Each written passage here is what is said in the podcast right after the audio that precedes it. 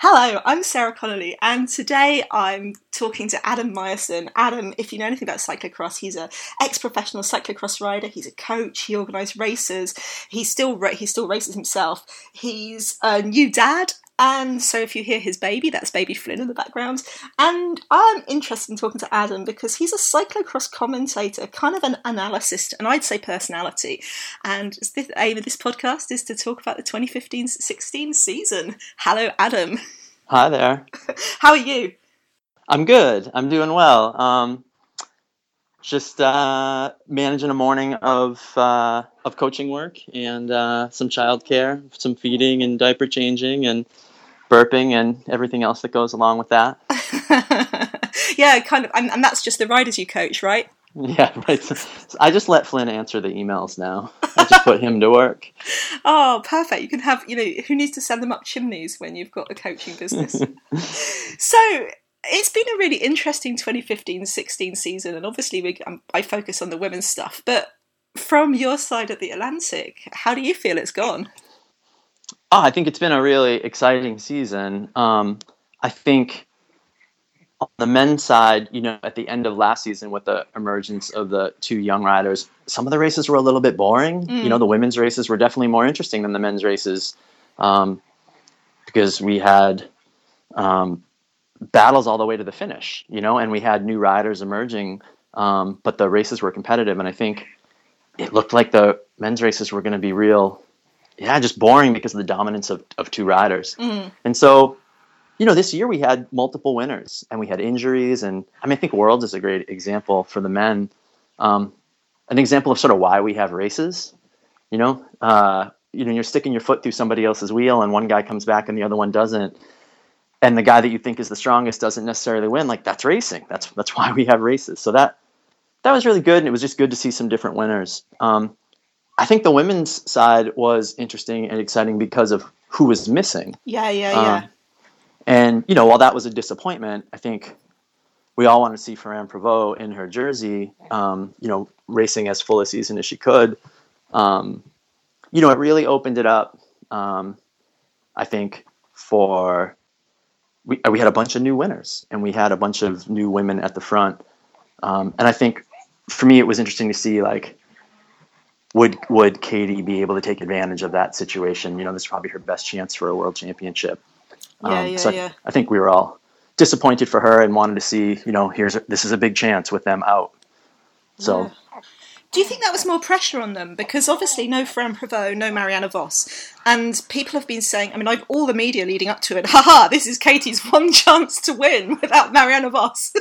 yeah, well, you know, I would never, I wouldn't insult Katie by saying you know, she's capable of of beating Vos, but it certainly increased her chances. Um, if if Katie is at her best, um, there's two people that she is normally fighting with that she doesn't have to, and even Katarina Nash, you know, she she opted not to race because of the Olympics coming up. Um, so having Katarina not in there as well is a factor. I think in the end, it was more pressure on Cant than anyone else. It was it turned out to be her race to lose, um, and you know, Katie was kind of not in it from the start um, because of that first crash, and then you know, it just sounds like she never quite found her legs when she got to Europe, unfortunately. Um, so, it, I think really the pressure was on Cant, and it was her race to lose, and she did. Yeah, yeah, yeah, yeah. I mean, it was interesting because I think at the start of the season, when Cant was super dominant, she was super dominant because she's an amazing bike rider and she's getting better and better every year. You know, she's still young yet, isn't yeah, she? Yeah. Yeah. But you know, with Talita de Jong being injured at the start of the season, with Sophie de Boer being sick, no no Vos, no no Ferrand Prévot, you know, as you say, Nash not being there, it I think it may have. I know it gave me a kind of false impression about how I think, looking back on it, how dominant Cant was capable of being. And it made for a much more exciting season, to be honest, too, when other people started winning more and more. Yeah, yeah. Like Sophie de Boer's win was, you know, it was just great. It was like, oh, hey, it's not it's not going to be Canted every weekend. There's other winners. Yeah. Um, and de obviously, like I was just. Not only did she look amazing at Worlds, she looked amazing the next weekend. You know, it was really the first time we got a good look at her. Mm-hmm. Um, she she just looks so powerful and she looks so good on her bike. She actually reminds me of Vos in a lot of ways. The way she sits on her bike, mm-hmm. um, how sort of aggressive and always on the gas she is, and her technique is actually good. Um, yeah. You know, like I think people are people want to call her a part-time crosser, but there were sections the next weekend, like sand sections that other people were running, that she was the only one riding. Yeah, um, yeah, yeah. So sometimes good fitness leads to good technique. You know, if you're the strongest rider in a race, and you get to a technical section and you're not as gassed as everybody else, you you have a better chance of riding that section successfully because you've got some energy available. Um, and that's what that's what De Jong sort of looked like to me in the weekend after Worlds as well. Yeah, she reminds me of Vos because of how much she enjoys it as well. You know, there's mm-hmm. that kind of palpable, aggressive happiness that that's kind of very Mariana in my book. Yeah, interesting. Um, so you have that uh, sort of close-up access that you know I'm just watching the races on TV and um, sometimes listening to the interviews in Dutch. So um, that's interesting to know. I mean that that picture of her like marshaling at a race, um, you know, imposing with with Vos is a good example of that, I suppose. Yeah, yeah. She was 17 years old, and her sister Demi's 15. And if you haven't yeah. seen, if people haven't seen it, they're volunteering at Hoogerheide, um, and then you know, five years later, she's world champion. That that was just and it was so it was such a Mariana Vos thing to do to be tweeting it before the you know to be tweeting it before the race as well. I thought that was just an awesome all round White-Cross is fabulous. Yeah, moment. yeah, it is. Yeah, it is definitely a family. Yeah, yeah, At least in the U.S. anyway, it is. I know sometimes it's not that way in Belgium, but um, I think everywhere else it, it still has a family atmosphere like that.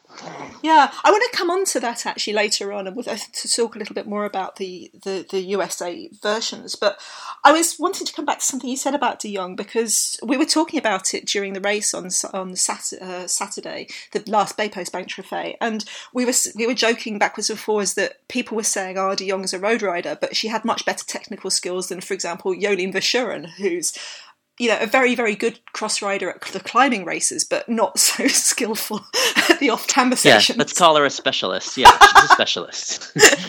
We're going to be nice, right? exactly, exactly. I mean, yeah, exactly. It's not to diss a rider because within cyclocross, you know, some people are the mountain biking specialists, some people are the sand specialists. You can't be good at everything unless you are Marianne. Yes. Yeah. Right. But it, I, yeah, go ahead. So, but, but but it was interesting when when De Jong won worlds there was a certain uh, well from some people i know there was a certain level of oh she's just a road rider but i'm like no! Yeah yeah.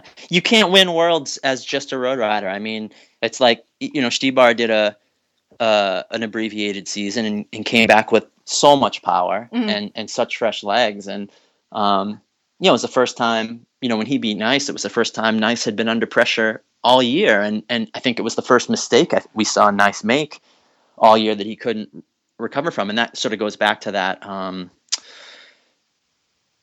you know, you make fewer mistakes. Mm. Um, someone puts you under pressure. Um, you know, you you race in a very different way. So, um, yeah, for to, to say De Jong is just a road rider, um, I don't know. I mean, yeah, you still have to drive your way around the course, right? Uh, I think I think really just what you saw was sometimes having an abbreviated season, either intentionally or because of injury uh, allows you to peak much better. That's always the problem that Cant has. She does. Mm-hmm. It's not a criticism of the other riders, though. Sometimes, she, you know, in her in her interviews where she's been unhappy and sort of expressed herself that way, and she, you know, she's critical of, of quote unquote the part timers. I mean, it's not. There's no real reason to be critical. You can you can observe it and acknowledge it and say, yeah, that's part of why they're so good at Worlds. Um, mm it's a long season, and racing a partial season means you might have a, a better peak for your target races. Um, to Cant's credit, she's like Nys. You know, mm. she's she's good weekend in, weekend up. Uh, Nys had the same problem. You know, how many how many races did Nys win compared to how many world championships he won? Um, yeah. You know, with there there were other racers who maybe didn't win as often as Nys, but but maybe won more world championships because they they peaked for them. Yeah, it must be a very hard thing to decide to do because if you love the sport and you're a competitive person, you want to win every weekend, don't you? But at the same time, to actually say, yeah, look, I'm going to be going hard, you know, not not that you're not going to be trying, but you're not going to be at peak fitness for this month. That must yeah. be a hard thing as an athlete to deal with. absolutely, and I think it requires either controlling your ego or or you know can be a reflection of your personality. Um, you know, I think if you like, I talked about this with Katie Compton um, earlier this season interview as well, where you know, she was off the bike all summer um, and trying to get healthy. And so she started the season without the base that she normally has. And mm. I'm sure that was really difficult for her because she is always dominant in the US. And here she still chose to show up, and that was great. We, we, we would miss her if she wasn't in the races. Um, but I'm sure it was tough for her to be in these races and not be at 100%. Um, mm. Whereas other riders can stay, and, and I don't know how she felt about that, but then other riders who do that intentionally, let's say, yeah, you have to be able to say to yourself, I'm I'm not going to be at my best here, and um, I'm going to ride around in tenth place, um, knowing that I want to be at my best later. Cross is tough. Um, it's a lot of you know you race twice a weekend. There's not a lot of training that you can do in between races. Mm. Uh, you spend half of the week recovering from the two races the weekend before. You're lucky if you can train on Wednesday, maybe. Generally, if you want to increase your fitness, it requires you know taking a weekend of racing off to fully recover and then actually train through. Mm. Um, you know, the only other real way. This is why people think like doping's not a big deal in cross. Like, ah, hmm. you know, it's the only way you get through a season at the top like that. Yeah. Is, you know, well, you need that, help. Well, that's what I was going to say because I mean, some people are dissing Cant for you know, oh well, she was so good all season, but she wasn't at her best at Worlds. But to be honest, if a rider was excellent all throughout the season and stormed worlds, I'd be sitting there going, "Oh, EPO," you know what I mean? It, yeah, I, I think Cant was at the same level at Worlds. She rode an amazing Worlds. She was she was very good at Worlds. Um, someone just showed up at their absolute best. Um, can't my king exactly, but she was on the level. It's not like she rode poorly. I think De Jong rode incredibly. She rode a level above. Um, and that, again, I just think that's from doing um, a partial season and having fresh legs and being able to peak specifically for the event and getting a course that suited her. Um, you know, that allowed her to really pedal hard and have that be what made the difference. And, and, and there was space to move through groups all day long, you know, where she wasn't stuck in traffic. She just was always moving forward. Yeah, yeah, yeah. And and I was wondering how much the emotional state because she came in as a as no pressure on her. Do you know what I mean? She's still a young yeah, rider. Yeah. She's still an. I mean, Marianne Vos told me before the race started because I did a Q and A with her, and she said, um, off the record, Talita's going to win. Interesting. And yeah. I was like, and apparently she said that in the sports uh, pre-race interview as well. You know, she was like, you know, off the but but I don't think there was that. And I'd said my head said Sanne Cant and my heart said Talita, you know, off the back of her coming fourth and her amazing fitness the week before. I mean, it's easy to say that, isn't it? I, I predicted who'd win. yeah, yeah, right. But you, but you spotted a trend, and you know, and there it was.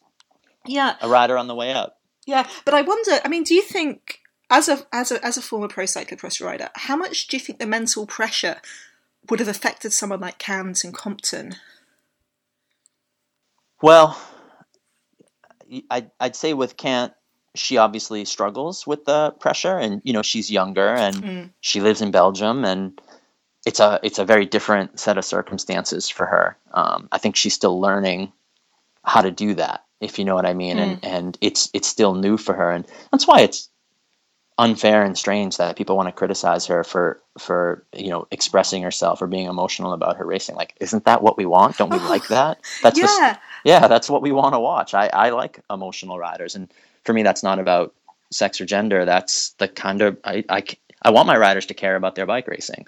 Um, i think with with katie um, you know she's been at this for much longer she's not in that belgian um, Crucible um, the way uh, the way Cant is. So I think it's a little bit different for her. I think her sponsors are behind her, the fans are behind her. It's not like it's not that it doesn't matter how she does, um, but I think Katie's pressure is probably she's she's sufficiently self motivated that I think she probably manages the external pressure a little bit better than a younger rider mm. who's who's Cant's talent and is Belgian. I can't even imagine what that's like. Yeah, I, I thought. I mean, coming back to the people criticizing her for being passionate, it killed me last year and it killed me this year to people, see people go, why can't she just smile on the podium? You know, she should be happy she came third. And it's like, hell no. I love a rider, you know, Mariana Vos last year, who was, you know, like tr- holding back her own disappointments and, you know, visibly wanted to win. And I love it. I love Cant for being, I love Cant for, you know, not slapping on a fake smile, you know, and, and just want, all she wants is the win. I love it. Yeah, yeah, and I don't. She expresses herself is. I, I think last year the problem was they put the mic in front of her face a little early. Yeah. And and I'm sure she wanted to backtrack on the way she said some of the things that she said or or what she really you know it's and and if that's all you know of a rider or the quotes that you get from them in the media mm. and then you add that to the images it's very easy to draw a conclusion but how, how many of us actually know Sanne Cant? Like, I, I don't. I don't have conversations with her. I don't know actually who she is as a person and how she is as a person. And so I think you have to remember that. Um, you, you can't just jump to conclusions and get on the internet and decide that you know something about someone mm.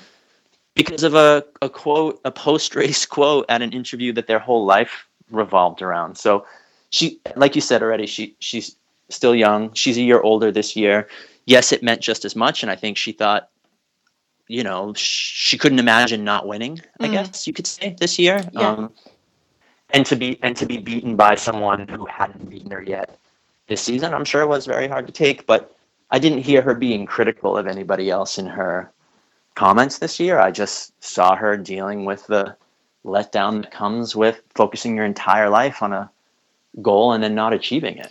Yeah, yeah, and and I'm always impressed with pro athletes because you finish that race. I mean, I can't imagine it. You must be exhausted. You've had the adrenaline of the finish, and you're just, you know, you're going from that zone of being completely full on physically to having it all hit you afterwards. And then someone sticks a mic in your face. Yeah, yeah, it's funny. And it depends on the race too. You know, like after a cross race, um, you're you're exhausted in a different way. Like you've you've gone real deep, but you you still usually have enough blood sugar to like put sentences mm-hmm. together. It's just when you get you get interviewed after like a six hour road race like you really can't you can't even think straight. Like you've got no sugar left to think with. And i mm-hmm. think those are the those are the those are sometimes like the not very interesting interviews because you can't even like make sense of what you're trying to say. But um yeah you know i it just again it depends on the rider um and and what their personality is like and how much of that gets magnified in a post race interview um or not. I think the um, like Van der Poel's interviews are always great. He always has something kind of funny. He seems so well adjusted for a kid. Um, he seems to really take it all in stride, and he, you know, he's he's got like the big picture in mind. He's already had success, and he knows he's going to have more. Mm. Um, and I think Van Aert is also very sort of calm and quiet in his post race interviews, even though you know you think back to like the false start incident with him, where like they threw him out of the race for the false start and then he jumped back on the course and tried to ride around anyway. Like that's something you only do when you're a when you're a kid. If, he, he doesn't seem like that kind of person anymore but you see like you know he was he was 19 once too. Yeah yeah. Yeah i i, I went to a race um, i went to Overijse and um, it was when Van der Poel he slipped his chain he was in the lead and he slipped his chain in front of us, like like literally just in front of us, and he got overtaken. And just watching his cool, calm, you know, like like just he's just old beyond his years. That kid, isn't he? He's just he just got he just got it back on again, hit the bike back again, like didn't phase him. Went back, overtook everyone, ran the won the race. it's got to come from you know the family that he comes from and yeah. the lessons that he's learned from his dad. He does he does seem to have he wants to win, but he has this long view, and I think you saw that even in his first year as a as an elite. Um, you know, his dad's obviously making the decisions, but they kept him out a lot of races. You know, yeah. he didn't race as much as um, as other riders did, and I think that shows you that there's someone telling him like, "Hey, you're gonna be, you have a long career ahead of you. You're gonna be world champion at some point. You're gonna win all these races. It doesn't have to happen this year. Let's just keep moving at this steady progression. And so that, yeah, that shows uh, someone who knows how good he is and how good his career is going to be, and that it doesn't all have to happen at once. And this year was a good example of that. You know, he missed half the season due to injury. Mm. and then just showed up and stepped right back in. It took him one race to get back into the swing of things. Yeah, yeah. I, it, it, must be very hard. I mean, that must be hard as an athlete as well. I mean, I think about it in terms of teenage singers. Do you know what I mean? When you see like some sixteen-year-old girl going on the X Factor, and you just want to go, "No, you've got, you know, if you're good, you've got your whole life to do it. Don't, don't do this to yourself right now." And I can imagine that must feel a bit like that with bike riders too. I, I guess the women, because you don't make so much money, you know, a lot of them will go to, you know, will go to uni, will do other things alongside it before making that jump. But how tempting to just try and go all out. Yeah, I think it just doesn't happen to very many riders because you just don't you don't usually get those opportunities. And if you are that kind of talent you've kind of been identified already by somebody. Yeah. I think in the case of of van der Poel, obviously he's come up in a cycling family. It's their culture. It's it's been his entire life. He's probably not known anything different. Um, and that can also backfire too, right? Like yeah, like the uh, Schlecks on the road, for example. They weren't really into it, were they? Is it never seemed like they were into their road career, but they're the third generation of bike riders. Yeah, and you could be doing it for the wrong reasons. Um, you know, I think a, a, good example is like Mark and Frank McCormack here in, in New England. Uh, they're both U.S. champions, road and cross, and mentors to me. They're a few years older than me, and I came up through the same club as as they did. You know, and they started having kids. everybody assumed their kids were going to race bikes and and be champions and Mark and Frank almost kept their kids out of bike racing. I think because they knew what bike racing was like, mm. and they definitely took the like, if you want to race, we'll support it. If you don't want to race, um, it's cool if you do other things, but you got to do something. And mm. so they played ice hockey, they raced motocross, um, and they kind of dabbled in bike racing until they finally uh, I think two of them have sort of decided to be more serious about it, but they certainly weren't, you know, like junior national team going to the world championships, like, you know, winning national championships from, you know, as soon as they were nine years old kind of thing that you see some of the kids are doing now, which is okay. But there was no pressure on these kids to do it. And, and ultimately they kind of chose other things. Mm. Mm-mm. Yeah, I mean, I always wonder about Thibau Nys, um, Thibau Nys, in terms of you know the pressure on him to be a great bike race, racer must be enormous. But equally, I can imagine that if he's not very good, it, it will be crushing. Yeah, I know, right? But and what's funny though is if you, you know, I've peeked at his social media and his own like the, the, the sort of the vibe that he puts out there, and he clearly wants to be a bike racer, mm-hmm. and and wants to be just like his dad. Um, and I, you know, I don't know enough about what that's like in his real life, but he, you know, he came up in it and it looks like he he wants to follow in his dad's footsteps, and it's cute. It actually kind of looks cute to me. Yeah, yeah. I mean, of course, we can't talk about this season without talking about Famke, Famke and she's uh, she's possibly an example of how where these well, from my reading of the situation, which is you know obviously caveats all around it. Um, if people don't know, she was caught with a mechanical bike at Worlds, at the under twenty, at the first ever under twenty three Worlds, and the stories seem to be that there's a lot of family pressure on her to do well. Her brother's got an EPO ban. There's various stories about her parent, her dad being quite pushy, and I guess that's one of the things that when I looked at the story of Famke, I was seeing a girl who, you know, is this even what she wants? Do you know what I mean? How much control would she have had? Yeah. Well, and so again, like I always try to remind myself, I don't know this person, um, mm. um, and none of us do. Uh, and so it's important to leave space in your analysis for you know the real person who yes. exists there. But but from what we do know, yeah, my first reaction was, this is a 19 year old young woman. Um, someone put a motor in her bike. Uh, I think it, it, it, for me, it's male or female at that age sure, there's plenty of 19 year olds capable of of you know cheating or I was pretty in charge of my own life at the age of 19. I don't. It's not that she's a kid exactly, mm. but this is this is the that's the kind of cheating that requires help. Someone has to.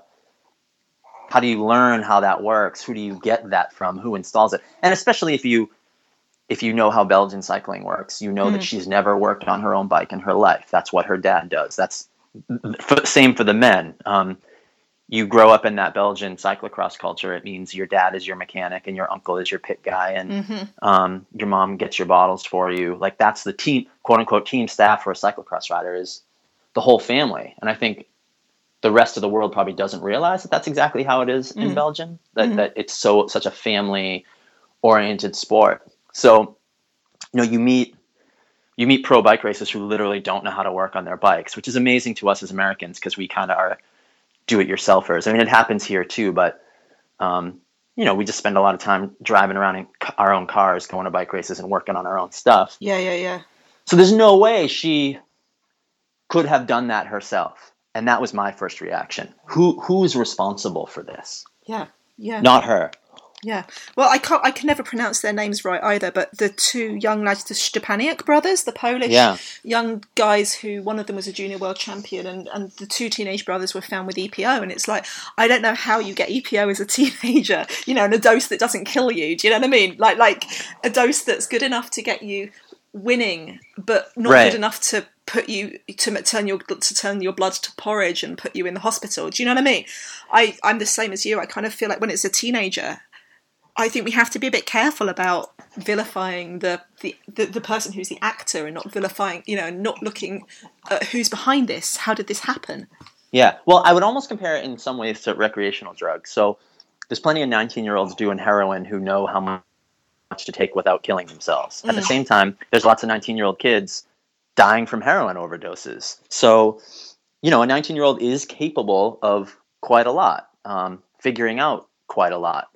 Um, you're a, you know, you're a freshman in college at that point. You Mm. think about the trouble that you got into, good and bad, you know, as a as a freshman in college. And so it's good to think back on that. And I think you for me to keep in perspective, I think like, well, what was I doing when I was that age? It's like I was already out of the house and putting myself through school, and you know, I had already like spent a bunch of time on the road racing bikes. We were 16 years old when we all piled into the van and started driving ourselves to races. So it's it's it is possible to figure all that stuff out.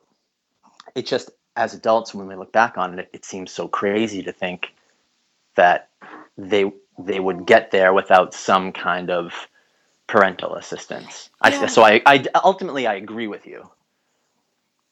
Yeah. I mean, it's been strange to see. I mean, I, you know, I have a, not a conspiracy theory because I don't believe it's quite. I don't really believe in it, but I also think it's bloody lucky for, you know, the pros. They could, that, that you know, they apparently that it Famke's bike was found through a tip-off. Apparently, I mean, everything in the story has apparently and allegedly and caveats Yeah, around yeah. it. But you know, apparently her bike was found through a tip-off. But it gets the UCI to say, look, we've got this fantastic technology, and then if any of the elite men or the under 23 men had had mechanical bikes they can just like run run get that bike anywhere, nowhere near Sunday Yeah, I'm with you on that. I right. I don't want to assume the worst. I think it's always in order to cope with the world. I think it's always best to assume that everybody has good intentions until you have evidence otherwise. cock up Um, over conspiracy is my that's how I think Yeah. it works Yeah, but on the other hand, it really would have been better if that news had not come out um, until after Sunday's race, and I I have a hard time not thinking that they didn't want to catch anybody on Sunday. They were quite Yeah. happy to have caught someone Saturday, and relief for them that they caught someone on Saturday because it meant that they were definitely not going to catch anyone on Sunday. yeah yeah yeah and and you know and it's like the least you know when we look at the hierarchy of who has the power who has the money an under 23 girl you know a 19 year old under 23 girl is like the lowest on the totem pole of cyclocross isn't it Yeah, and like you know, I don't think that part is intentional. It's sort of a convenient thing because even though she's she's just a, a first year or nineteen year old under twenty three, she was Belgian champion and European Yeah, champion. yeah. Like if if they were really looking for a patsy, um, they, they they could have found someone less consequential, more inconsequential than she is. She actually is has a future or had a future and and had had a lot of success. So yeah, it's she's not the biggest fish, but she's not a she's not a small fish either. Honestly,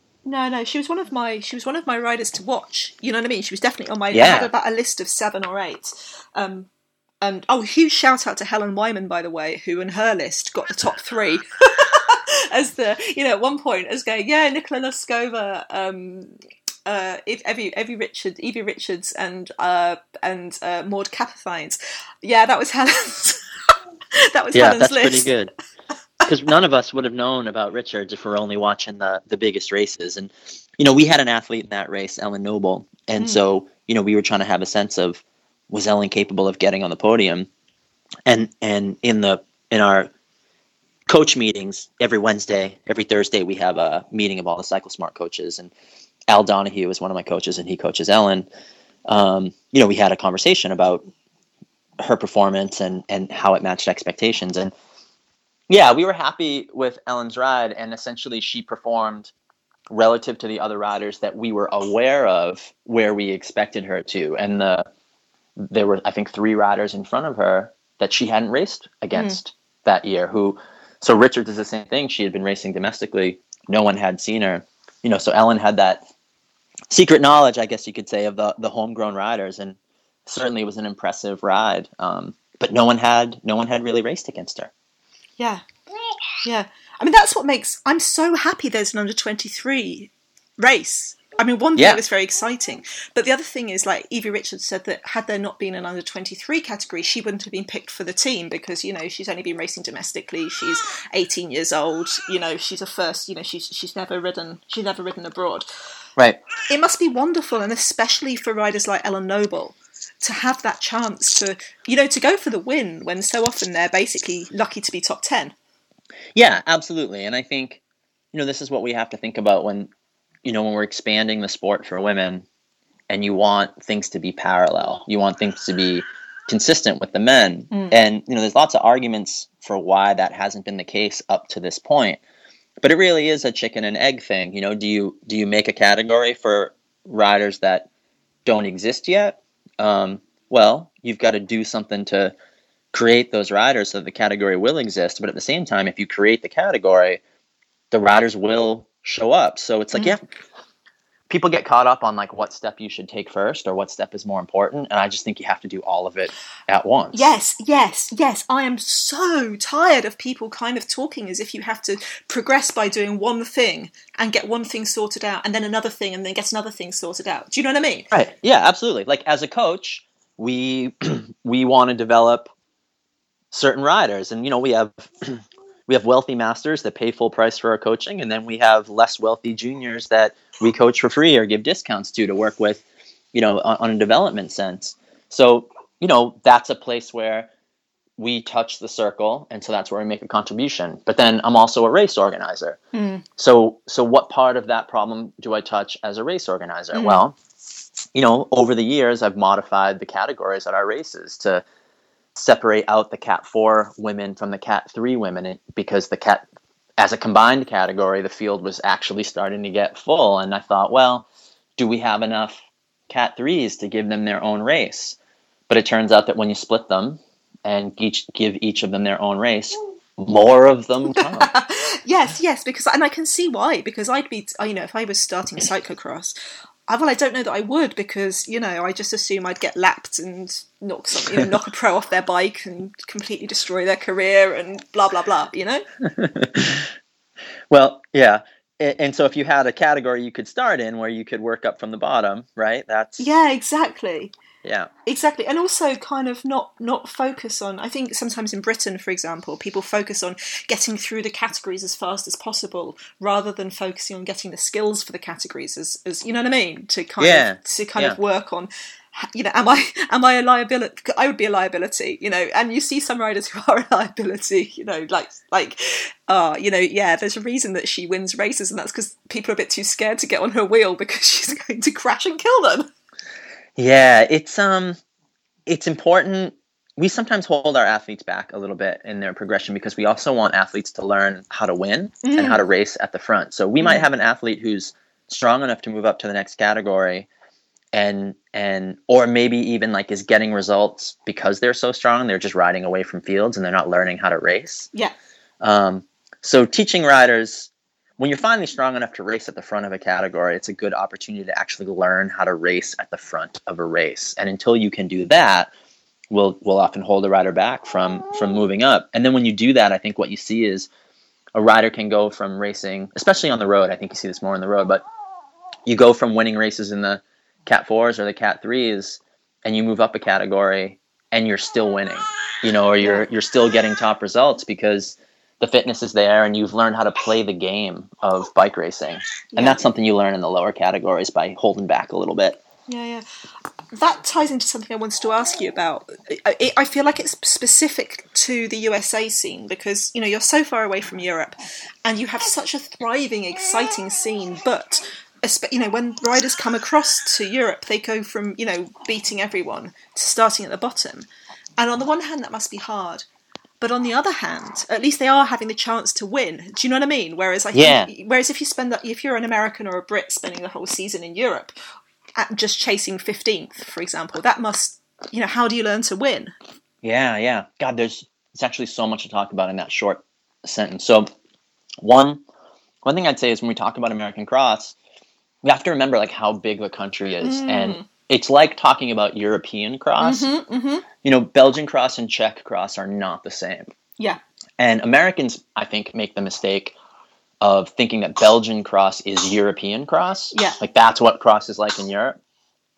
And it's not. They have to remember that they're they're watching the NBA, they're watching Major League Baseball, they're watching the NHL when they're Mhm. watching Belgian cyclocross. Mhm. Um, you know, but there are professional basketball leagues in Italy and Spain um, and Germany that are not the NBA, um, but are still professional and, and still have talented athletes, but they're a level below. Mm. And so that's what you have to think about when you think about the U.S. cross scene. But also, it racing here is so different than racing in Europe because we have to get on planes to, to do our quote unquote national circuit Yeah. um, being a professional bike racer, this is true on the road, obviously as well too. Um, so much of a team's budget goes towards travel as opposed to salaries um, or equipment or whatever else you want to spend your money on. It costs so much money to move a team around the country, um, and that's why, like with my series, you know, it's a UCI series with eight races, but it's only in New England, um, Mm.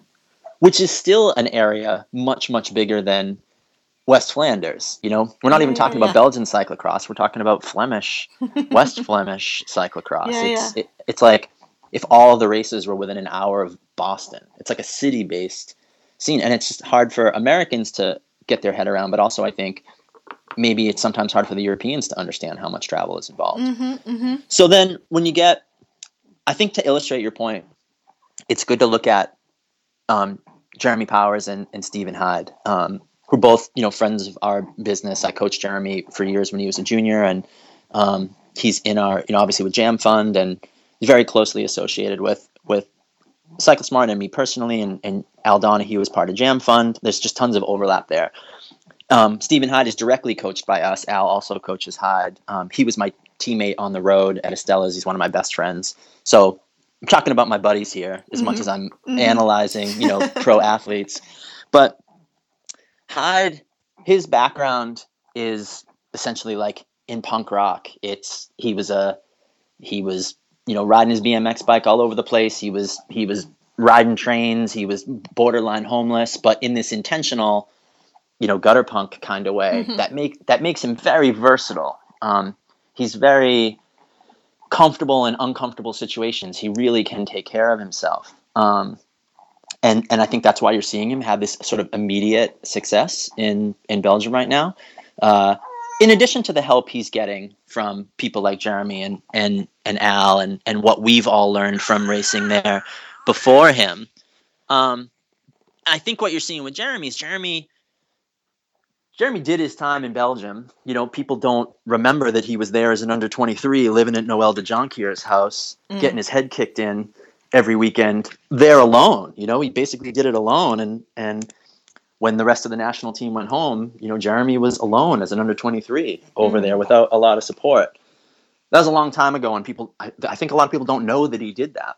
Um, but what happens to those guys now is Jeremy's clearly the best guy in America, and with with Tim not there, and Ryan not at his best, and Summerhill not doing a full cross season, there's really no one there to push Jeremy except Steven and um, uh, Logan Owen are finally putting a little pressure on Jeremy. Whereas previously, I think Jeremy wasn't always the best guy, had other people pushing him. Mm-hmm, mm-hmm. So when he's racing in America, you could argue that he's getting dull because he's racing only at his own limit. Yeah. And so he doesn't make mistakes and he's in control of the race and he knows when he needs to step on the gas. Hyde is only just reaching the top of the sport. He's used to being under pressure and racing, um, you know, with his thumb under his chin the entire time. hmm So when those two guys go over to the European races now, I think Jeremy is actually at a disadvantage because now Jeremy has to race in a completely different style. He is under pressure from start to finish in the way that those of us that are not making the front group, we know that feeling well. We don't ever get to make the group and sit up. We are always chasing, we are always riding as hard as we possibly can. We're always making mistakes because we're trying to go a little bit too fast to stay with a rider who's better than us. hmm So that's how Jeremy has to race when he's in Europe. And I think it's tough for him to make that adjustment. I think Hyde is having an easier time making that adjustment because he's been racing that way already. Yeah.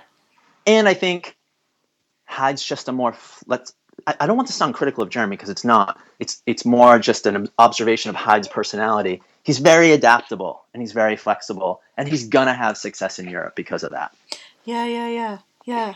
I mean, I, I, wonder about sometimes about the USA fans' expectations as well, because you know, I really like watching Kate, Kaitlin Antonneau develop, but there are some people who are talking about Caitlin as a podium potential at Worlds, which you know, in, the- in the run up to the race, which I didn't think was madly help. Well, I don't know. I'm British, so of course, you know, we have a different culture of of you know of, of how we talk. Yeah, yeah, Yeah. exactly. But I didn't know how. I don't know how helpful that must be to kind of be saying, "Oh yeah, you know, she's definitely going to get a po- get a podium," and then being disappointed that she doesn't. You know, as opposed to saying, "Oh, you know, top ten. you know, like we would in Britain. Oh, you know, I'm I'm, I'm hoping for top ten, and then you get fifth or whatever. Do you know what I mean? Yeah, she's she's a very well adjusted person. Um, I think she's very well grounded and has a good support network. So I think she's also very self motivated, wants to win. I think she's got you know great friends and teammates from the road season too. So racing at the top level is not new for her. Um, you know, road or cross. Uh, she seems to be very happy with her progress, and I think top ten for her was um, as far as she was willing to stick her neck out for. Yeah. And, and then and then she achieved that. So I think for her that was a big success. Um, I didn't see it as like extra pressure, honestly. And if you heard how she talked about how she approached nationals, I think national championship she said was the first time she said to herself, "I can be everyone here. It's possible for me to win." But then she wasn't disappointed that she didn't. She was pleased to be on the podium um, with the two riders that she was with, and you can see that she's next, right? I think Yeah, yeah, yeah, Lit- yeah. little Katie, Ellen. We'll see what Emma does. You know, if Emma has to choose at some point. Yeah. Um, you know, but we've got we've got some great riders coming up. Yeah, yeah, yeah. I mean, what would you? What advice would you do you give to young? I mean, do you give to young riders about? Would you say stay and race in the states and fly over Katie Compton style? I mean, obviously that takes money. Or would you say base yourself out in Europe? Or I mean, because there's pros and cons on both sides, aren't there? Yeah, and, and some of the ways it's similar for the men and the women. Some of the ways it's different. So for a long time, the racing for the women was better in the U.S. than it was in Europe because mm. we were just so far ahead of Europe in terms of having women's races in the first place and then having equal prize money Yeah. for women. Yeah. That you know the the the talent was better here and i mean there were hardly any female belgian cyclocross riders as recently as five years ago like it Yeah. didn't exist Yeah. Uh, well, I mean, look, look at how Britain does. Do you know what I mean? We don't have a cyclocross Yeah. culture, but we've got two of the top elite women and the under twenty three champion. Yeah, and I like I love you know how Helen does it. Helen got a taste of U.S. Cross and realized what it had to offer, and and does this great program now where you know we consider her part of our cross family here now, and she's got friends here and sponsors here, and um, you know, and I like I consider the, the two of them, um, Steph and Helen, like good friends of mine, and that's from coming over and living in our community and and and uh, you know being cheered for here and getting support and providing support. So, um, you know, but coming to the U.S. is is not easy. I've often suggested that New England is um, an in between point before you go off to Europe if you're Yeah. on the way up, and it just depends on the scene that you come from. So, if you want to use Ellen as an example, Ellen's a New Englander. She came up through the Verge series. Um, she had a high level of competition right here. She didn't have to get on a plane to do it. if you live in the, let's say in, I don't know, Arizona. Yeah, exactly, right. You have to leave home no matter what you do. yeah. Um, and so then the question is, well, if I have to leave home, what do I do? Do I go straight in to Belgium and just I have to leave home anyway? I think when you see riders do that, they they're not ready. Mm. Um, it's like it, you could go to Belgium and race B races, and I don't think enough riders do that. They they go right to the elite races and they only race for a half an hour. Mm. That's male or female. I think if you're not finishing on the lead lap, then you probably aren't in the right race. Mm. Um, and that's why I think uh, a regional UCI series, like like the Verge series has always been, is a good in between point where you can continue to get stronger, do the training, remove the travel. Removing the travel is the key. Um, Yeah. and, and just base yourself there for, for the season um, and develop your skills until you're ready to go to the next step, which is which is Belgium. Yeah, yeah, yeah. yeah I went to. Switzerland when I went to Europe to race cross the first time. Um, my first winter there was six weeks in Switzerland. Uh, back when, in the '90s, when Switzerland was still as big as Belgium, you know, Belgium certainly surpassed Switzerland since then. But I caught the end of the the era when the when Swiss cross was the biggest scene. Mm. But that was because there was no circuit here to do. You know, there was no national circuit then. I went from New England racing to European racing, and mm-hmm. I got killed. Yeah. But I mean, I this is going to sound like I'm like I'm you know blowing smoke up your ass, but I love I love that you've changed that. I mean, you're you're very key in having changed that for the next generation of young riders. You know, like you said, you know, the the reason the New England circuit's up there is because of you. That's well, part you know you and other people, Yeah. but. That that's just wonderful. You know, you are be the change you want to see. I love that. Well, thank you. I, I appreciate that. Um, yeah, there have been a lot of other people involved too, but um, I just can't help myself, I guess you could say. Um, I don't think it's always been good for me that I've done these things, if you know what I mean. It's it's it's certainly kept me from being the best bike racer I could be, and it's probably kept me from being as financially secure Mm. As I could be. It's probably cost me some relationships along the way, um, you know, romantic relationships. Yeah. But um, I just like fixing things. I like having projects. I like making things better. It's the place where I really express myself um, in this like creative way. I could be writing. I could be making art, and instead, I I just I I like these sort of business projects, like organizing a bike race. Um, and I guess that's what got my attention. You know, like I came home from Switzerland and said, "Oh, we could do this in New England." You know, I, I see what that looks like. Why can't we? Can we have the same land area and population base, and we could raise the level of our races? And yeah, it's it's a compulsion as much as it is anything else. You know, I I really just feel like I can't help myself. Ah, well, I mean, I love it, and, I, and again, I have to stop myself thinking that I know American cyclocross because I think you know you've got a big social media presence. You've used social media so well, and I know about you know, and obviously Helen. I'm a I'm a you know big fan of the Wymans. Um, you know, I've I've been you know Helen was the first rider who ever spoke to me, and you know they come across and they're so they're so excited about what they see. So you know, again, so I think of American cyclocross, but really I'm thinking of you know New England cyclocross. yeah, in a big yeah, in a large way you are. Or let's say let's say East Coast cyclocross because Mm. Helen's re- uh, Helen's reach um, really does extend all the way down the East Coast, and and the New England scene has always cooperated with the Mid Atlantic scene for scheduling and developing and sharing resources and information. We've always wanted to see those guys, you know, have successful races too, and so. Helen has her connection to the Baltimore crew and Chris Hour, and they've obviously done really well for her as much as the um, as uh, Jerry has up here in New England, in Vermont, and looked after her here. So she's got sort of two bases here, um, you know, Mid Atlantic and New England. So yeah, we we used to always refer to that as East Coast Cross. You know, Mm. it's sort of that the scene goes basically from Maine to DC is is sort of the span of that scene. Mm, mm. and it's very different than the rest of the country. It's true. Um, it's not the same in Colorado. It's not the same in in Oregon or or Washington State. Um, it's not the same in San Francisco. Uh, very unique scenes everywhere you go. Yeah, I mean, from my admittedly very small lens, not knowing anything about it, it seems like it's much less drama filled than Colorado. Colorado cycling seems to fall out with itself every 20 minutes. That's funny. Um, I I don't know what to say about that, or if I've observed that same thing. Um, I think sometimes people think of USA Cycling because they're based in Colorado. You can sort of um, I don't know, attribute a lot of what happens to quote unquote Colorado. You know, like it's like Colorado's a stand-in for people's complaining about USA Cycling, but no, Colorado has a great scene. I think one of the challenges that they have is they have a lot of great athletes.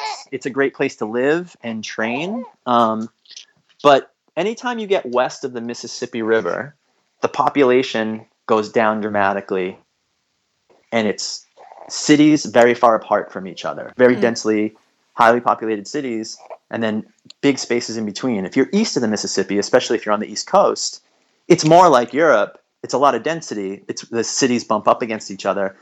And so it's just easier for us to have more events and more money and more sponsorship because um, mm. we have more people. It, we live in a megalopolis, but we still have enough rural areas and parks and places to put races on. If you go to Colorado, I think this is what you see in the Northwest, especially but if you're in the Rockies or in the Northwest, they're city based scenes instead of region based mm-hmm. scenes. So there's a Boulder scene, and there's a Portland scene, and there's a Seattle scene, and there's a San Francisco scene. But we have a New England scene. It's not a Boston scene. Um, and that's why we have so many more UCI races and so many more riders. And so that's not a it's not like we're doing something better than they are. It's mm. it's just the nature of the population distribution of the country. It's yeah. east of the Mississippi does one thing, and Rocky Mountains or west of the Mississippi to the coast does something different. Yeah, yeah, and I guess also success breeds success. I mean, I absolutely adored it when the Koppenberg Cross was offered equal prize money for women in the European race for the first time because an American bike shop sponsored it. I know. Well, it was a little bit of an fu in a way exactly. to those guys, right? It was a little bit of a challenge. So you know, good. Like, yeah, I've said this before that like, so when I was on the UCI Cross Commission, it was very hard to get anything done. Four years on the commission. You know, Helen's on the commission now. I was on the commission previously. Um, change happens slow in Europe in general, but it happens even more slowly, I think, in uh, a bureaucracy like the UCI. And if you're on a mm. committee within the UCI, you really see like how hard it is to, to get anything done. Peter Van den Abeele really does care about women's racing and is always trying to push things forward. He just, you know, he bumps up against limiters from organizers and people above him in the organization, but he has always been on the side of of women, and, and as part of the cross um, reform that started with my term on the commission, improving things for women has always been part of that. So one of the main things that I got done when I was in the commission was making it mandatory that if a European race had a C1 for men, they had to at least hold a race for women. They had to have at least a C2 because lots of those races didn't even have women's races. Yeah. There weren't women's races in Belgium. And that's why racing, going back to our earlier point, was better in the US. Mm-hmm. So I'd go race in Holland or I you know like I lived in Amsterdam for a while and I could see how different the scene was in the Netherlands compared to what it was in Belgium because yeah. the cultures are so different and so the women's racing was different. But even in the Czech Republic coming from a, a the Soviet influence, there was great women's racing down there because women had essentially, you could say, more equality in those former Soviet places because that's part of the mentality mm. of that of that old Soviet mm, mm, mindset. Mm. Yeah, um, which isn't something that you would expect. I, would, as an American, I wouldn't have expected that, but then I observed it. I was like, oh, okay, I, I guess that makes sense.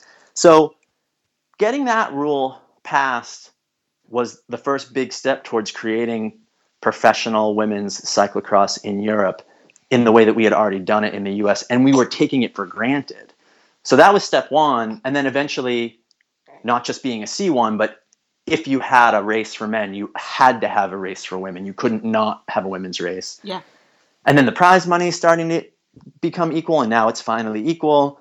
And then, like, making changing the rules so that the women's time slot has to be right before the men's. Because even though they were having races for women, they were putting them first, Yeah, yeah, and they yeah. weren't putting them on TV. Yeah, yeah, yeah. And the and the the buses, you know, you didn't have to park. Helen told me about how parking, what a difference Right. that makes to the media coverage. You know, if you're Yeah. the women and you're parked half a mile down the road, no journalist is ever going to talk to you. Whereas Right. if you're right in front of them, everyone's going to want to talk to you because you know Yeah. you're a journalist. Yep, yep, yep, exactly. So that's why I think you're seeing European women's cyclocross actually finally be as good as U.S. Mm. women's cyclocross. Um, is because of those rule changes have forced them to put women's events on, and now people are seeing them and going, "Oh, this is good racing." You know, like Yeah, early on when when I when they first started having women's races, the the barriers were optional for women, and that was in the rules. Oh you could di- you could divert the course for women and juniors so that they didn't have to go over the planks because they couldn't believe that women could.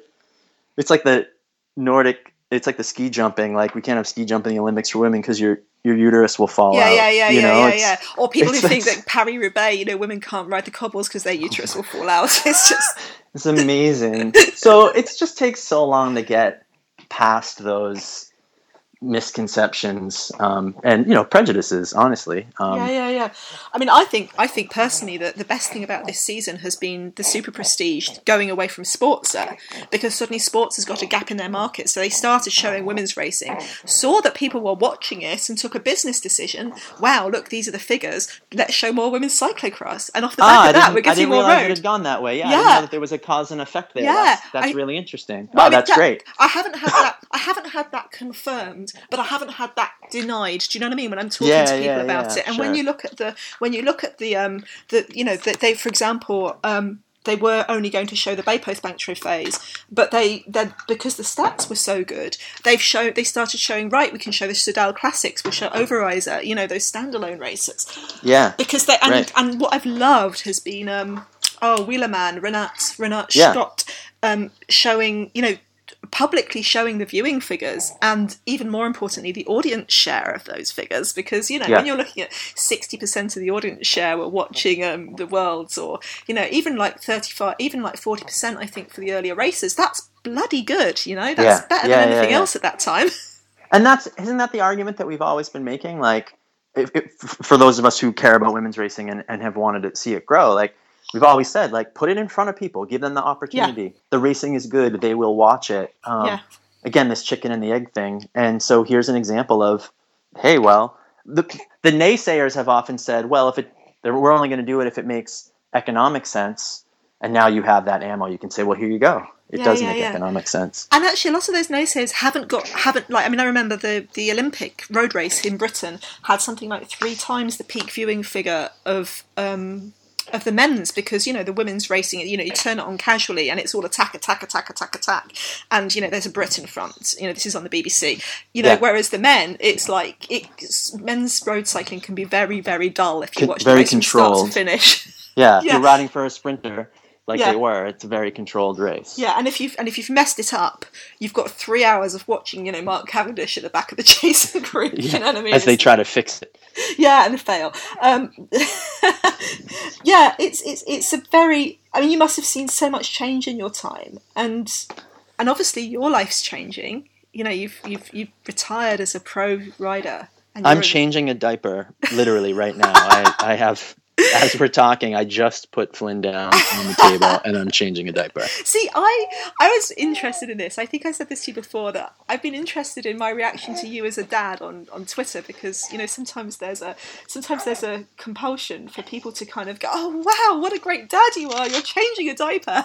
Yeah, I know. You get extra credit. I mean, I've talked about that a lot um, with my wife, like right at the beginning, because I felt a little bad. Like, you know, I, I'm putting pictures up, you know, on social media of, you know, my life, and I, I you know, I like my baby. I want to take pictures of the baby, and and people were really reacting, like, "Oh, you're such a good dad." I'm like, "What are you talking about?" Like, my wife had three months off, and part of that was her uh, letting me finish the cross season. Mm. Um, I was still working and going out training every day. I if I changed a diaper a day for those first 3 months, I would be surprised.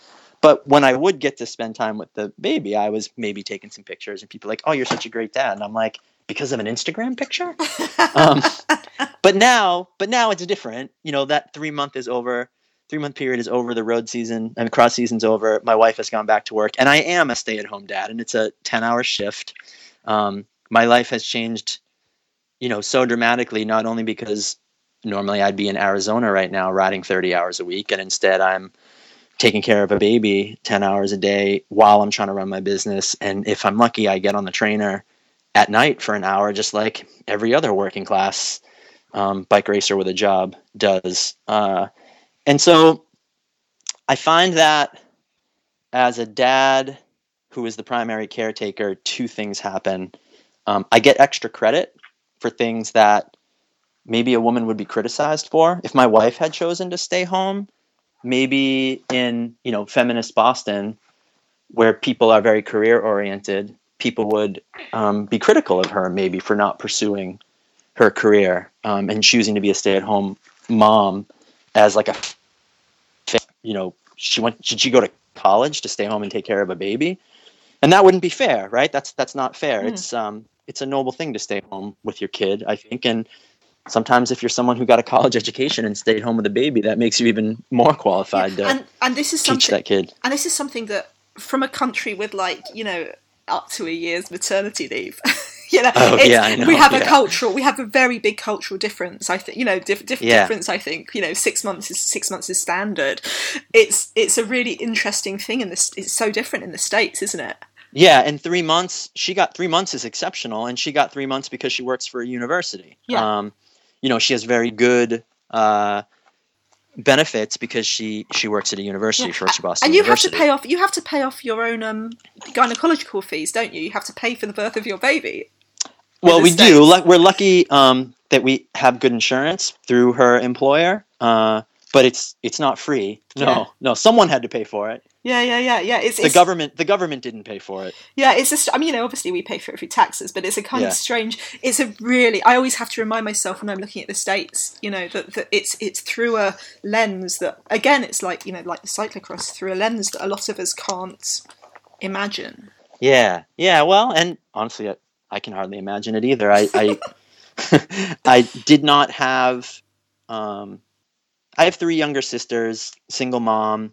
You know, it was a miracle that I got out of where I was from and off to college, and bike racing took me around the world. And um, it took me a long time to establish myself, you know, financially and um, to really sort of make something from from out of where I came from. So I absolutely had no desire to have a kid and give up that independence and freedom that I worked so hard for after you know, feeling very tied down by my family when I was mm. younger. Um, but uh, I was very lucky to get a second chance at being a pro bike racer in my 30s, and I really made the most of that. I feel like um, to get 13 years as a pro out of a career that I had essentially given up on, um, you know, at 26, um, and to have that career, you know, in my 30s and early 40s was, uh, you know, something I'm very grateful for and so yeah I'm, i mean i'm i'm going to be 44 this year. It's I'm, I'm comfortable being done and i'm i finally felt like i was ready to be a dad. Um, and i really wanted to support my wife as she the way that she supported me while i was trying to finish my racing career and get that chip off my shoulder. Um, slay some dragons she was very supportive of me while i did that. Um, and so I, I, love being a stay-at-home dad. I love taking care of this baby. I think he's amazing. Um, he makes me laugh all day long um, it's not easy, obviously, um, but I don't know if I deserve any extra credit mm. just because I'm a, uh, a, a stay-at-home dad. Because I'm a male who made that choice, I think it seems really. I'm keenly aware of the fact that I'm getting praised for something that a woman might get criticized for, mm. and then on the other hand, I think people say things to her like, "Oh, daddy's home with the baby like how do you feel about that like as if somehow i'm not capable of taking care of a baby yeah yeah yeah like like like there's something i mean I, obviously breastfeeding but beyond breastfeeding i don't think you need a special uh, chromosome to change a diaper or no. you know, or, or spoon yeah. food into your baby's mouth when they're weaning. Yeah, and uh, you know, I think it depends on how you're socialized. Like, like I said, like I have three little sisters and a single mom. It was me and a house full of, of girls. So, um, you know, like I just, uh, I didn't get stuck in these really narrow gender stereotypes about what boys do and what girls do. Yeah. Uh, and so uh, I think that served me well Yeah. in my adult life and my professional life, and I hope it's going to serve me well as a as a parent. Yeah. Oh, lucky for us. I mean, lucky for the US racing scene. Well, I you know caveat East Coast racing scene. That's that's you know it's awesome. And and you're writing a book. You said you're. Yeah, I I I signed this contract a while ago um, with Babcock Publishers. It's been quite a couple of years that I that I made this agreement with them, and you know I wanted to. I wasn't sure when my career was going to end, and I figured I'd start writing as soon as my career ended. I wasn't expecting to have a baby.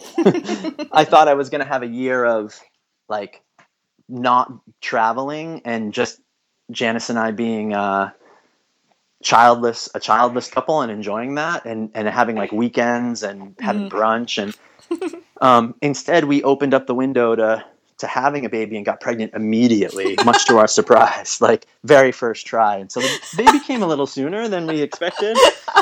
He wasn't unplanned, but he was definitely early. Yeah, yeah. So, uh, but I did start writing finally, um, and kind of mapped out some chapters, and it's just some storytelling, basically. Uh, the working title of the book is 12K Dreamer, and it's just a bunch of anecdotes about where I where I started from.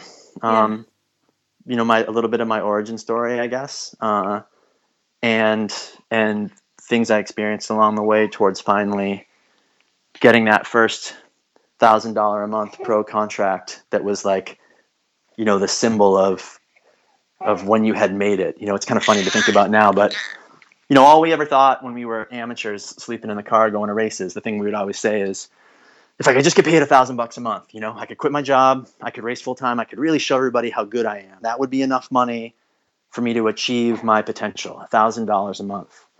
And we used it as a derogatory term in the '90s um, for people who really weren't that good. Oh, you're just a 12k dreamer. Um, you know, you're not actually as.